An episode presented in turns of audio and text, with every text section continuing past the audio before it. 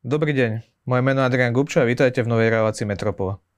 Dnes sa budeme rozprávať s Gabrielom Totom, riaditeľom digitálnej PR agentúry Katedra komunikácie. Našou témou je komunikácia developerských projektov. Uh, Gabriel, komunikácia developerských projektov, mnoho ľudí si pod týmto spojením predstaví uh, obhajovanie diabla. Mnohí ľudia si developerov predstavujú ako, ako zlých ľudí, ktorí ničia mesto a vy ste v pozícii ľudí, ktorí ich majú nejakým spôsobom obhajiť.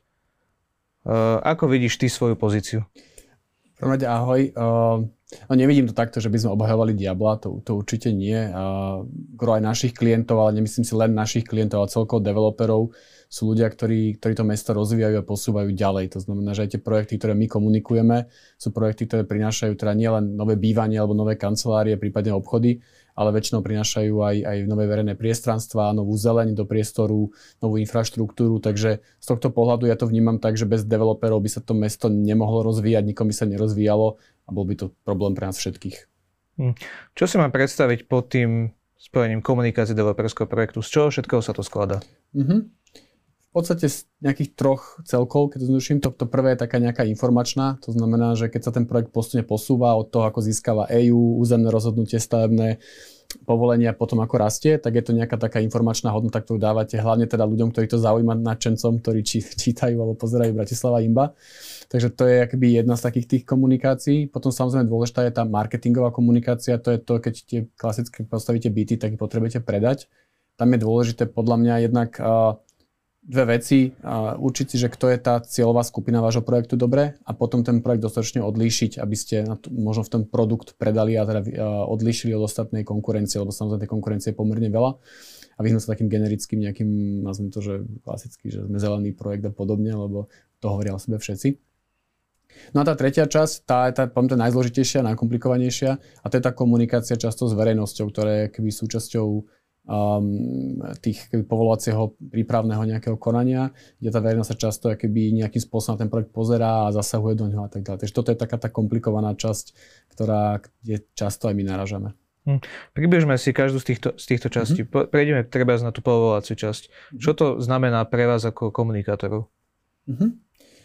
Do akej miery ste vy napríklad zapojení do komunikácie s úradmi? No, predpokladám, že to je samozrejme Áno. práca predovšetkým Áno. tímov priamo v developerskej spoločnosti. Nie je to celkom práca u vás. Napriek tomu potrebujete už tedy možno nejakým spôsobom ten projekt predať verejnosti, mm-hmm. ale na, na, na konci dňa aj úradníkom alebo politikom, ktorí do toho nejakým spôsobom vstupujú. My ako ľudia z agentúry samozrejme nekomunikujeme s úradmi. To je, to je úloha developera, ktorý získava tie, tie povolenia, ktoré potrebuje. To, čo sa snažíme my keby docieliť je, aby aby ten projekt bol prijatý tou verejnosťou, ktorá keby je v okolí toho projektu, nazvem to, že susedmi toho projektu. Že ja by som to prirovnal k tomu, že dnes tie developerské projekty musí každý z nich na to dbať, aj keď nehovorí o tom žiadny zákon alebo vyhláška, ale by som to nejakú, nejakú mieru slušnosti voči tomu okoliu, že, že musíte komunikovať so susedmi. Je to ako keby, keď sa nasťujete do nejakej novej bytovky ako nový obyvateľ, tak ste tam noví, tak akože asi nebudete tam úplne sa správať hulvácky, grobiansky a nevykašľate sa na smenu, keď máte umyť schody alebo nebudete plúť na zem. Ale naopak, keď tam prídete ako nový obyvateľ, tak sa snažíte byť slušný, snažíte sa tých ľudí spoznať, predstaviť sa, kto ste, prečo do tej lokality, do tej prichádzate, aké sú vaše zámery a s tým ľuďmi čo najotvornejšie a transparentnejšie komunikovať. Takže to by som nazval niečo ako budovanie si dobrých susedských vzťahov, a toto vnímam ako úlohu nás, ako keby komunikátorov, nie len komunikátorov, aj samotného developera, kde mu s tým pomáhame, kde mu nastavujeme tú komunikáciu a snažíme sa tých ľudí presvedčiť o tom, že ten projekt je pre, aj pre nich prínosom. Uh-huh. Uh, čo, ak, čo ak ale ten projekt má určité objektívne problémy alebo negatíva, ktoré je naozaj ťažké predať. Čo potom robíte? No, to, tu by som sa vrátil akoby k tomu, že, že pri iných sférach by som ma to nespýtal. Že keby sme sa bavili o autách, tak asi sa ma nespýta, že ako sa predáva zlé auto, zjednodušene. Lebo ten trh to vyrieši, že tie autá, ktoré sa predávajú, sú, sú buď dobré, veľmi dobré, alebo, alebo, alebo skvelé, keď to poviem takto. No a toto je problém toho developmentu, že, že tým, že tie polovacie procesy sú pomalé, ten odpor tej verejnosti je veľakrát častý, tak tých projektov nie je dostatočne veľa a tým pádom chcem povedať to, že veľakrát sa dostanú na trh aj produkty, ktoré možno nie sú dobrí. Že ten developer, keď získa to povolenie, aj keď nemá úplne kvalitný produkt, tak pretože je to tak málo, tak málo bytové na trhu, tak v podstate tie byty predá. Že v takom tom ozajstnom konkurenčnom prostredí, kde by naozaj sa tie, to stávalo dostatok bytov, tak uh, developer so zlým projektom, ktorý, ak si povedal, ty napríklad nemyslí na tie verejné funkcie, alebo má hroznú architektúru, alebo proste je to celé zlé od začiatku, tak by nemal šancu uspieť a žiadny developer by si netrúfal prísť takým projektom na trh. Bohužiaľ, akoby ten trh je tak uzavretý a tých projektov tak málo, že sa predajú aj tie zlé. Čo je pre PR agentúru, ako, ako je napríklad tvoja, uh, taká červená čiara, že toto už ja proste reprezentovať nebudem? Tak ako poviem to jednoducho, že, že to človek hneď pochopí, že či ten projekt je prínosom pre tú lokalitu alebo nie. Že ak ten projekt tam príde, nazvem to, že zabrať nejaké územie a robí to na silu. A to veľakrát cítite aj zo so samostného developera, že on by kvázi za nami ani neprišiel, ak to myslí hulvácky, tak on vlastne prečo by oslovil nás ako komunikátorov, lebo my pracujeme s developermi, ktorí naozaj chcú byť otvorení a transparentní, ktorí chcú naozaj komunikovať s tými ľuďmi, lebo sme komunikátori. Ak to ten človek nechce robiť, ale ten developer to nechce robiť, tak v podstate veľakrát nás ani neosloví, lebo ide tam kvázi hulváckým spôsobom. Takže zatiaľ sa s tým nestretol, že by sme nejaký projekt, že vyslovene prišiel za nami, niekto povedal, že idem to tu pretlačiť silou, pomôžte mi v tom, ako to by nemalo šancu hm. fungovať. Napriek tomu existujú projekty, ktoré sú kontroverzné. Niekto, niekto to vníma vynikajúco, niekto Áno niekto to vidí ako katastrofu pre mesto. Čo v takom prípade? Tak potom je úloha toho developera, aby presvedčil o tom, že tá architektúra, že naozaj, že čo vznikla z nejakej medzinárodnej súťaží, že ten ateliér, ktorý to kreslil, tak má nejaké renomé, že, že projekty, ktoré akoby nakreslil, sú, sú vo svete vnímané pozitívne a majú nejaký prínos pre tú lokalitu. Samozrejme je to veľmi subjektívne, že architektúra sám to pozná, že je, je taká, že niekomu to páči, niekomu to nepáči, ale myslím si, že práve tým, že, že otvorene že napríklad robí stretnutie s občanmi, to veľmi často robíme, že keď príjme do tej lokality, tak sa predstavíme tým občanom. Spravíme nejaké prvé stretnutie, občanom predstavíme zámer, príde tam väčšinou aj ten architekt, ktorý ten projekt kreslil, vysvetlí, prečo ten projekt tak vyzerá, prečo má takú fasádu, prečo sú takto riešené verejné priestory. A myslím si, že, že ak ten projekt je, je dobrý a naozaj stojí si ten developer za tú architektúru alebo ten, ten architekt, tak tí ľudia to v nejakom čase pochopia a ten projekt príjmu.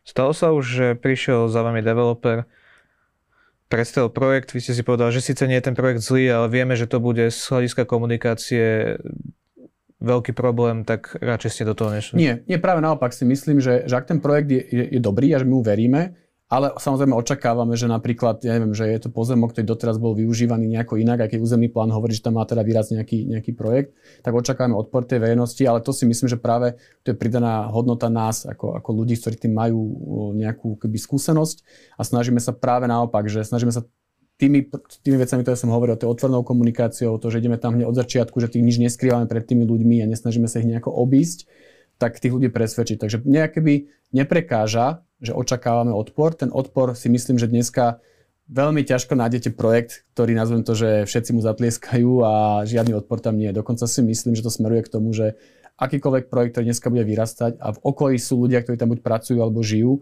tak ja som to nejaké pole možno na, na, konci, na konci mesta, tak proste vyvolá nejakú mieru odporu alebo zvedavosti alebo nejakého, nejakého zapojenia tej verejnosti a je to práve na tom developerovi, aby, aby s tým pracoval, aby tých ľudí presvedčil, aby s nimi komunikoval, lebo inak to nejde. Akože to, žiadna skratka neexistuje, lebo samozrejme tí politici dnes, a to poviem tak, že väčšina z nich je pomerne alibistických, ak oni budú cítiť, že ten odpor verejnosti je obrovský, tak samozrejme aj ten povolovací proces o to bude stiažený. Uh-huh. Uh, mnoho developerov v rámci snahy o zníženie odporu verejnosti skúša skúša rozličné formy participatív, participatívneho plánovania projektov. Ako vyzerá z pohľadu vás, ktorí asi zastrešujete takéto mm-hmm. participa- participatívne procesy, pardon, organizácie toho, čo, je, čo má byť výsledkom takéto mm-hmm. participácie. Lebo samozrejme je niečo iné, keď participáciu robí verejná správa a niečo iné, keď súkromný investor. Áno. No, výsledkom má byť to, že je prijatie toho projektu za svojho, že tí ľudia príjmu toho nového suseda, že OK, tak akceptujeme ho. A to je taký takže veľmi idealistický cieľ, veľmi často je to len keby presvedčenie nejakej skupiny ľudí, ktorí nazvem to, že boli niekde neutrálni, že áno, že je to OK, lebo tí, ktorí sú a priori proti, nemáte šancu až tak veľmi presvedčiť. A ten proces je, je, je pomerne jednoduchý. Tak by som to nazval, že možno má niekoľko etáp. Tá prvá samozrejme nejaká úvodná, kde sa prídete predstaviť s nejakým zámerom, kde poviete, OK, tak som, toto je môj pozemok a plánujem tu niečo postaviť podľa územného plánu. A s ľuďmi sa rozprávate veľa o tom, čo si oni predstavujú, čo im mal byť súčasťou toho projektu, čo im tam chýba v tej lokalite. Veľakrát ľudia vám povedia, no tak ale nám tu chýba neviem, detské ihrisko alebo nejaká zeleň, možno parkovanie a podobne.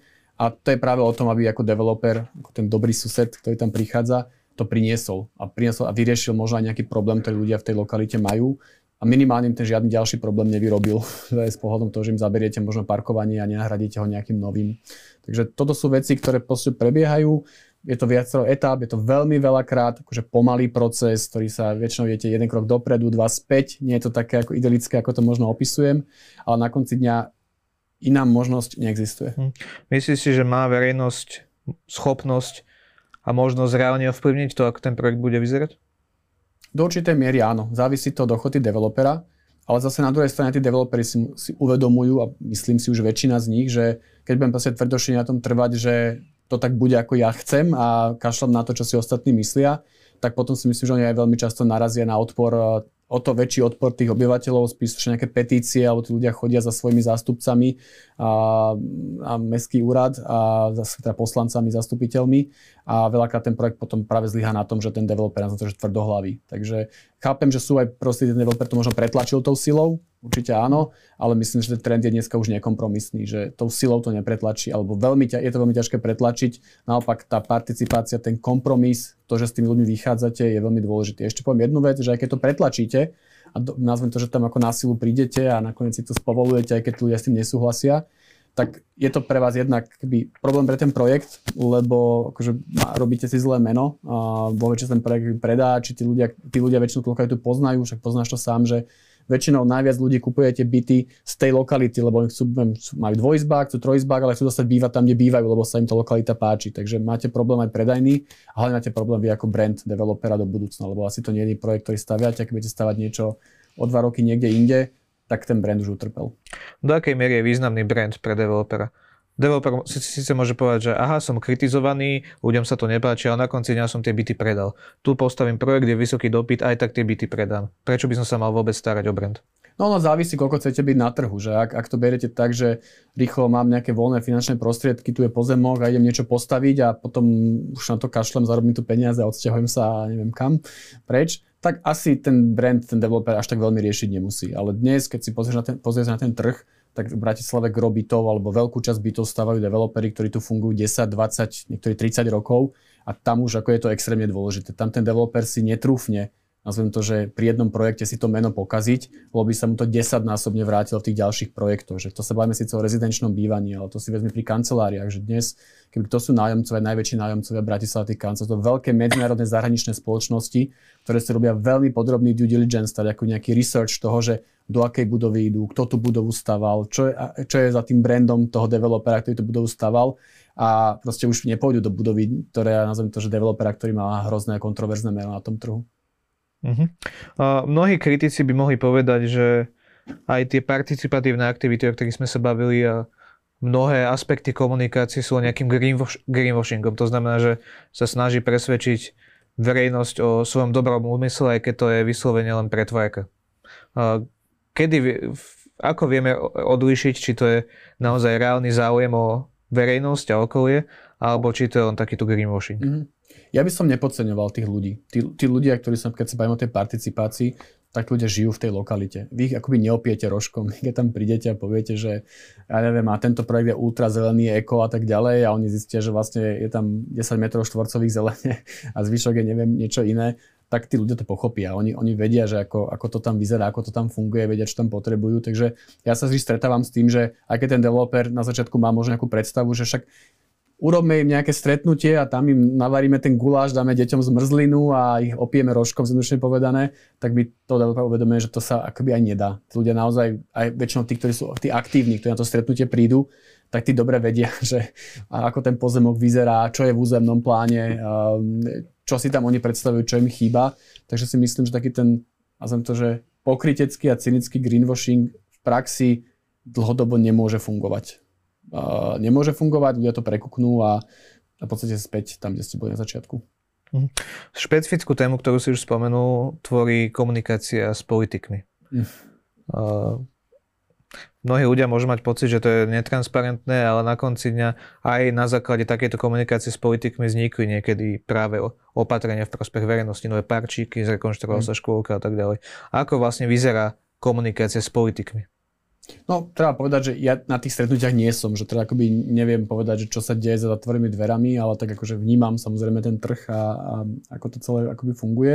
Ono to má akoby pre mňa dve roviny. Prvá vec, áno, súhlasím, že celý ten proces je veľmi netransparentný a chýbajú tomu pravidlá. Akoby základné, máme tu ten poplatok za rozvoj. Sami vieme, že ten sa síce vyberá, ale okrem toho za poplatku za rozvoj je tu nejaké dvojité zdanenie, lebo ten primátor starosta, alebo ten, ktorý tam je, tak väčšinou ešte chce od toho developera, aby urobil ešte ďalšie vyvolané infraštru, inštru, investície, okrem toho poplatku za rozvoj. Takže toto podľa mňa je chyba. Ale vravím, opäť, ja, ja nie som ten, ktorý ako pri tým, tých povolačkách je, takže myslím, toto úplne neviem hodnotiť. Čo mne, čo mne prekáža je, je alibizmus tých politikov, ktorých som spomínal. Že myslím si, že tu časť politikov ale pre mňa inak to poviem. Pre mňa je dobrý politik ten, ktorý sa nevezie na vlne verejnej mienky. To znamená, že ak ten projekt je naozaj dobrý a pri tej lokality niečo prináša, je v súlade s územným plánom a nazvem to, že má dobrú architektúru a splňa všetky tie tickboxy, ktorých sme sa bavili, tak veľakrát samozrejme tam zostane nejaká skupina, ktorí sú a proti. To sú nejakí 10, 20, možno 50 kriklúni, ktorí proste tam nechcú nič, ktorí by najradšej boli, aby v tom meste nič nevyrástlo, to klasické NIMBY. A, a tu si myslím, že je politik ten, ktorý musí byť trochu odvážny a proste povedať, že prepačte, ale tu niečo má vyrásť, to mesto sa musí rozvíjať a nás nechce že postaviť sa tým obyvateľom, ale možno nenechať sa ovplyvniť nejakou, nejakou hlučnou skupinou ľudí, ktorí sú proti tej výstavbe. A toto, mhm. toto bohužiaľ, preto hovorím o tom, mali by sme, že vidím, že veľa, alebo možno viac politikov, ako by som si myslel, nechcem všetkým krivdiť, ale nechcem, ja chcem krivdiť, sa veľakrát nechajú uniesť takým tým, že radšej zvolím si cestičku toho, že tam nič nepovolím alebo budem tu robiť nejaké obštrukcie, ako by som možno naštval tých 20-30 ľudí. Uh-huh. Uh, rozumiem, že PR agentúra, alebo teda digitálna PR agentúra nie je súčasťou tých diskusí za mhm. zatvorenými dverami. Ale tieto Aj. diskusie prebiehajú väčšinou s primátorom, s primátorkou, uh-huh. starostom, starostkou. Uh, netýka sa to možno takých tých radových poslancov ale tí majú tiež veľký vplyv na to, mm, ako môže určite. projekt prebehnúť, ako môže jeho príprava vyzerať a tak ďalej. A túto tá komunikácia už nejakým spôsobom prebieha, prebieha, existujú nejaké komisie poslanecké, tam sa prezentujú projekty. A ako vysvetľujete princípy toho projektu ľuďom, ktorí častokrát nerozumejú tomu, ako, ako sa má tvoriť mesto. Povedzme si otvorene, mnohí politici sú lajci v týchto témach. Majú síce o tom možnosť rozhodovať, ale sú to lajci. Ako pred takýmito ľuďmi, ktorí vedia o tom, že majú vplyv na to, hovoriť o takýchto veciach? Toto je veľmi komplikovaná otázka. Keby som na to mal nejakú čarovnú formulku, tak asi by som bol veľmi bohatý človek. Ale, ale myslím si, že, že tak ako aj ten poslanec, ten zastupiteľ, ktorý tam sedí, je v podstate taký istý človek ako tá babka, ktorá vám príde na, alebo spisuje petíciu, alebo príde na to stretnutie susedské.